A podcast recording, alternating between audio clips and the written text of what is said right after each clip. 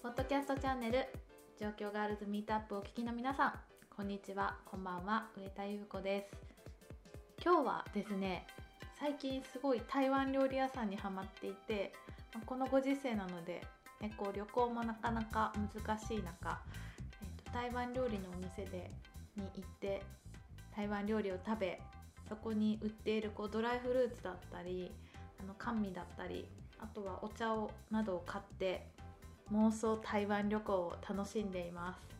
ということで今日はそちらのお店で買った台湾食材を食べながら、えーと、台湾のおすすめ情報をお届けしたいと思います。まずこれ買ったのがよいしょ。缶に入っている甘味でえっ、と小豆とハスの種が入ってます。えっと、英語ではレッドビーンズロータスシーズって書いてありますね。あ書いてあった。ハスの実入り小豆スープと書いてあります。入ってるのはお砂糖と小豆とインゲンハスの実が入ってますね。はい。で缶詰になっていて縦1 5センチほどの、まあ、缶ジュースみたいな感じの中をハスの実入り小豆スープが入っていて今それをお皿に開けました。なんかお汁粉みたいですね、うん、香りもすごい小豆の香りがする。でそこに7粒ぐらいハスの実が入っています。いただきます。あ自然な甘みで美味しい。うん甘みがそんなに甘いけどさっぱりしてますね。ハスの実皆さん見たことあります？なんだろうこれハスの葉っぱに何て言うんですかね。穴が2530個ぐらい開いててそこに黒いなんか実が入ってるんですけどこんな感じなんてなんかスピーカーみたいに見えます。あとかあと蜂の巣にも見えますね。蜂の巣のうん蜂の巣にも見えますね。で実はハスの実っていうのは漢方では脾臓を守る食べ物として内臓のバランスを整えたり勢力を養って病気を治す薬健康食品として昔から食べられていたこともあると。あむくみ予防とか胃腸の機能を高めたり疲労回復におすすめだそうです。なんか形はあの夏目とかに似てますね、えっと、結構大きな黒豆っぽいぽいです。まん丸して。あと銀杏にも似てますね。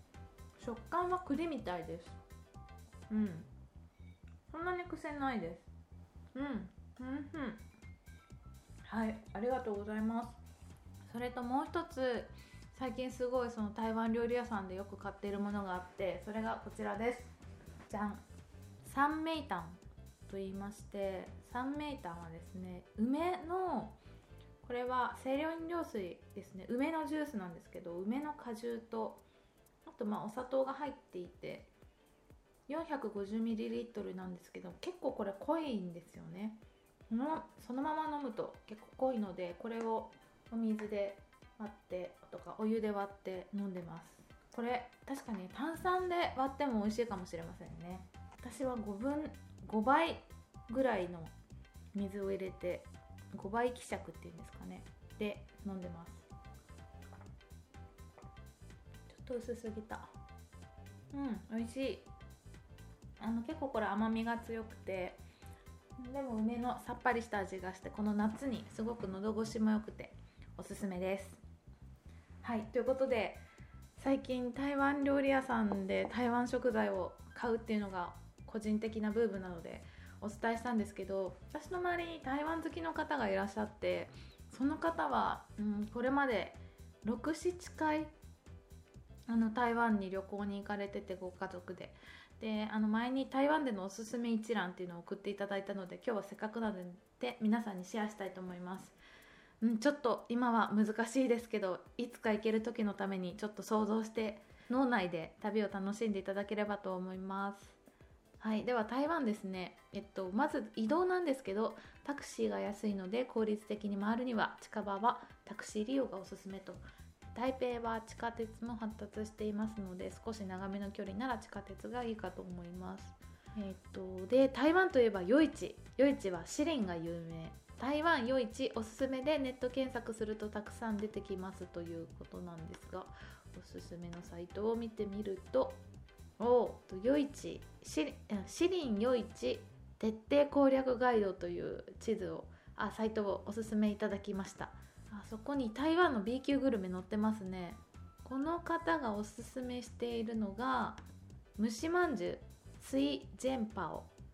はあ肉や野菜を厚めの皮で包み蒸し上げました。へえ結構大きいのかな。あとは巨大フライドチキンがおすすめっていうことで。うわえ人間の顔ぐらいのビッグサイズ。すごい。肉はあくまでやもう柔らかく。1人で1枚ペロッといけますだそうです。えこんな大きいフライドチキン食べられるんですね。あとは焼きまんじゅうとか。えかき入りオムレツ？何それ？あーかき入りお好み焼き。これかな？小粒なかきを卵青菜と一緒にお好み焼きにとろりとした生地が不思議な食感。わー美味しそう。うん。楽しそう。ああとレトロなゲームも楽しめるそうです。射的とか。懐かしいですね射的。アーチェリー。懐かしいお祭りでやりました。あピンポン入れもありますね。あーお祭り行きたい。あのイカホにもありますよね。こういう。それもすごい楽しいですね。はい。あこのかき入りオムレツさっき。さっきのですね。あのそれがとっても評判だということです。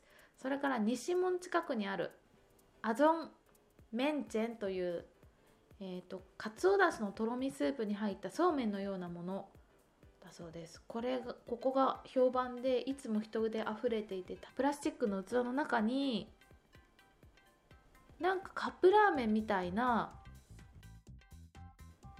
あちょっとラーメンみたいですね。ラーメンみたいなんだけどおそうめんなんですね。あ麺結構細いですね。あで上にパクチーとかあライム？ライムか。が乗ってますね。えー、美味しそう。はい。っていうのがおすすめの食べ物でした。あとはおすすめの町なんですけれども淡水という町、えー、港町で綺麗だそうです。食べ物屋さんや雑貨屋さんお土産屋さんお土産屋さんなどお店もたくさんあって楽しめます。おすすめはイカ焼きと台湾風カステラ。えー、なんだろう何が違うんだろう普通のカステラと。